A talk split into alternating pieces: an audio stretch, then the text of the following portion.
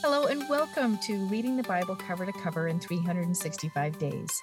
My name is Andrea Lendy, author of the book and Bible reader and studier for over a decade, and I'm excited to share some thoughts with you about today's reading.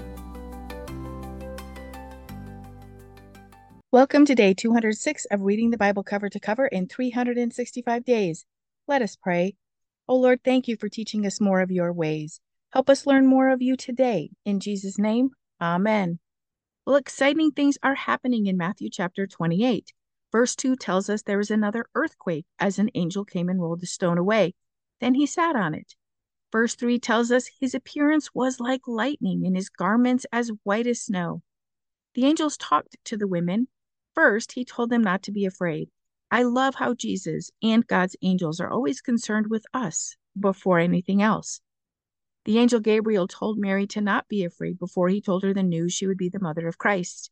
Here, the angel gives the women the news that Jesus had risen. They were told to go and tell the disciples, and on the way met Jesus. Jesus greets them with, Do not be alarmed and afraid, as well. The disciples received the message to go to a mountain in Galilee and met Jesus face to face. Verses 18 through 20 are Jesus' instructions for them and us. He tells them he has received all the authority in heaven and on earth.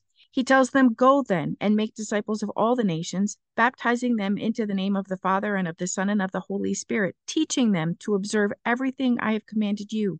And behold, I am with you all the days, perpetually, uniformly, and on every occasion, to the very close and consummation of the age. Amen. Well, Jesus is with us every day and on every occasion of our lives as well. He never leaves us. May we walk into the full plan He has for our lives. Let's continue reading about what Paul is saying to the Romans in Romans chapter 7. Paul continues his discourse on sin. He writes about the law bringing to his attention the sin in his mortal body.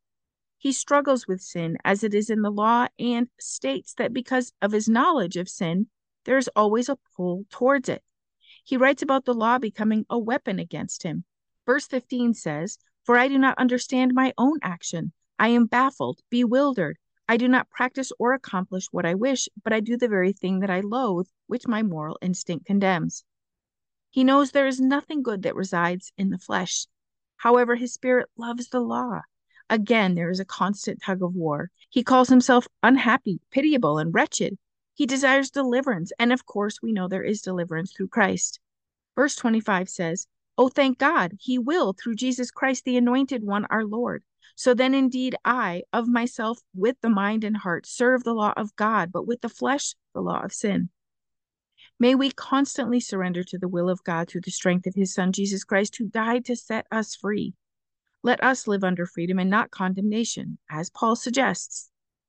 Well, let's see what the book of Nehemiah has to tell us today. Yesterday, we read about the people of Judah being prepared to fight their enemies, and God came to their aid. Today, we read about troubles within their own community. This is how the enemy works in our lives too. If we can't be beaten by enemies coming against us, the enemy will cause strife within. The strife that was happening here resulted from money problems. Most of us can relate to a lack of money causing strife at home. Well, the Israelites were no different. They were doing God's work, so it didn't leave room for the time that they had growing crops and working in other ways. There was also a famine throughout the land, which causes a shortage of food. People do desperate things in desperate times, they borrowed from one another, went into default, and sold their family members as a last resort. Their cries were heard by Nehemiah. Apparently, he must have been so busy focusing on the wall that he was unaware things had gotten so bad amongst the people. He told them to stop lending with interest, return their land, homes, family, and one one hundredth of everything they'd taken from them. This was done, and the people praised God. The lessons we can take from this are to seek God in desperate times, not let strife into our midst during those desperate times, and act respectively to all the people, even while we suffer. In chapter 6, we read that Nehemiah is threatened. He has sent letters from his enemies that he should meet with them. He received five such invitations, but he didn't entertain their requests because he knew their intent was to harm him. They became afraid that the people in Jerusalem were going to be too great for them to overtake, and they were right. There was even a scheme to try and persuade Nehemiah to go into the area in the temple where only the priests were allowed to go. However, this was a ploy, a plot to get him to do something against the law. Nehemiah didn't fall for the trap. His enemies would have used his indiscretion to their advantage. Again, Nehemiah held firm and did what was right. Let us follow his example and not run from danger, but do the right thing in spite of it. Verses 15 and 16 say, So the wall was finished on the 25th day of the month, Elul, in 52 days. When all our enemies heard of it, all the nations around feared and fell far in their own esteem, for they saw that this work was done by our God. God's hand was upon the people and their work. As Nehemiah prayed to God, the Lord blessed their work. Yes, they had difficulties and struggles, but they persevered. Let us do the same and work through the difficulties of our lives. Let's see what Psalm 25 has to tell us today. There are so many verses of this psalm underlined in my Bible. David tells the Lord he trusts in him. He prays that neither he nor anyone else who trusts in God will be disappointed.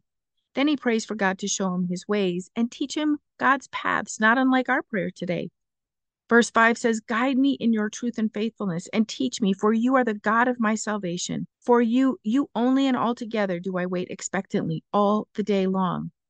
May we wait expectantly on God as well. He asks God to forget the sins of his youth according to God's mercy and love. Yes, God is so merciful and loving. Let us know God forgives us as David knew he forgave him. Verse 14 is one of my favorites and says, The secret of the sweet, satisfying companionship of the Lord have they who fear, revere, and worship him, and he will show them his covenant and reveal to them its deep inner meaning. Our desires are fulfilled when we sit in God's presence. Our praise and worship bring us into his presence. Lastly, in verse 20, he prays, Oh, keep me, Lord, and deliver me. Let me not be ashamed or disappointed, for my trust and refuge are in you. Yes, the Lord is our refuge, and he will deliver us. Let us pray. Oh Lord, thank you for teaching us more of your ways today. We long to know more. Keep us seeking after you, Father. We praise you, Lord. You are greatly to be praised. May our worship lift us into your presence where we are made whole. In Jesus' name, Amen. Thank you for walking this journey with me and being a faithful reader of God's Word. I pray that He shows Himself as the God who loves you deeply and cares about every detail in your life. Come back tomorrow for some more thoughts and insights as you read God's Word.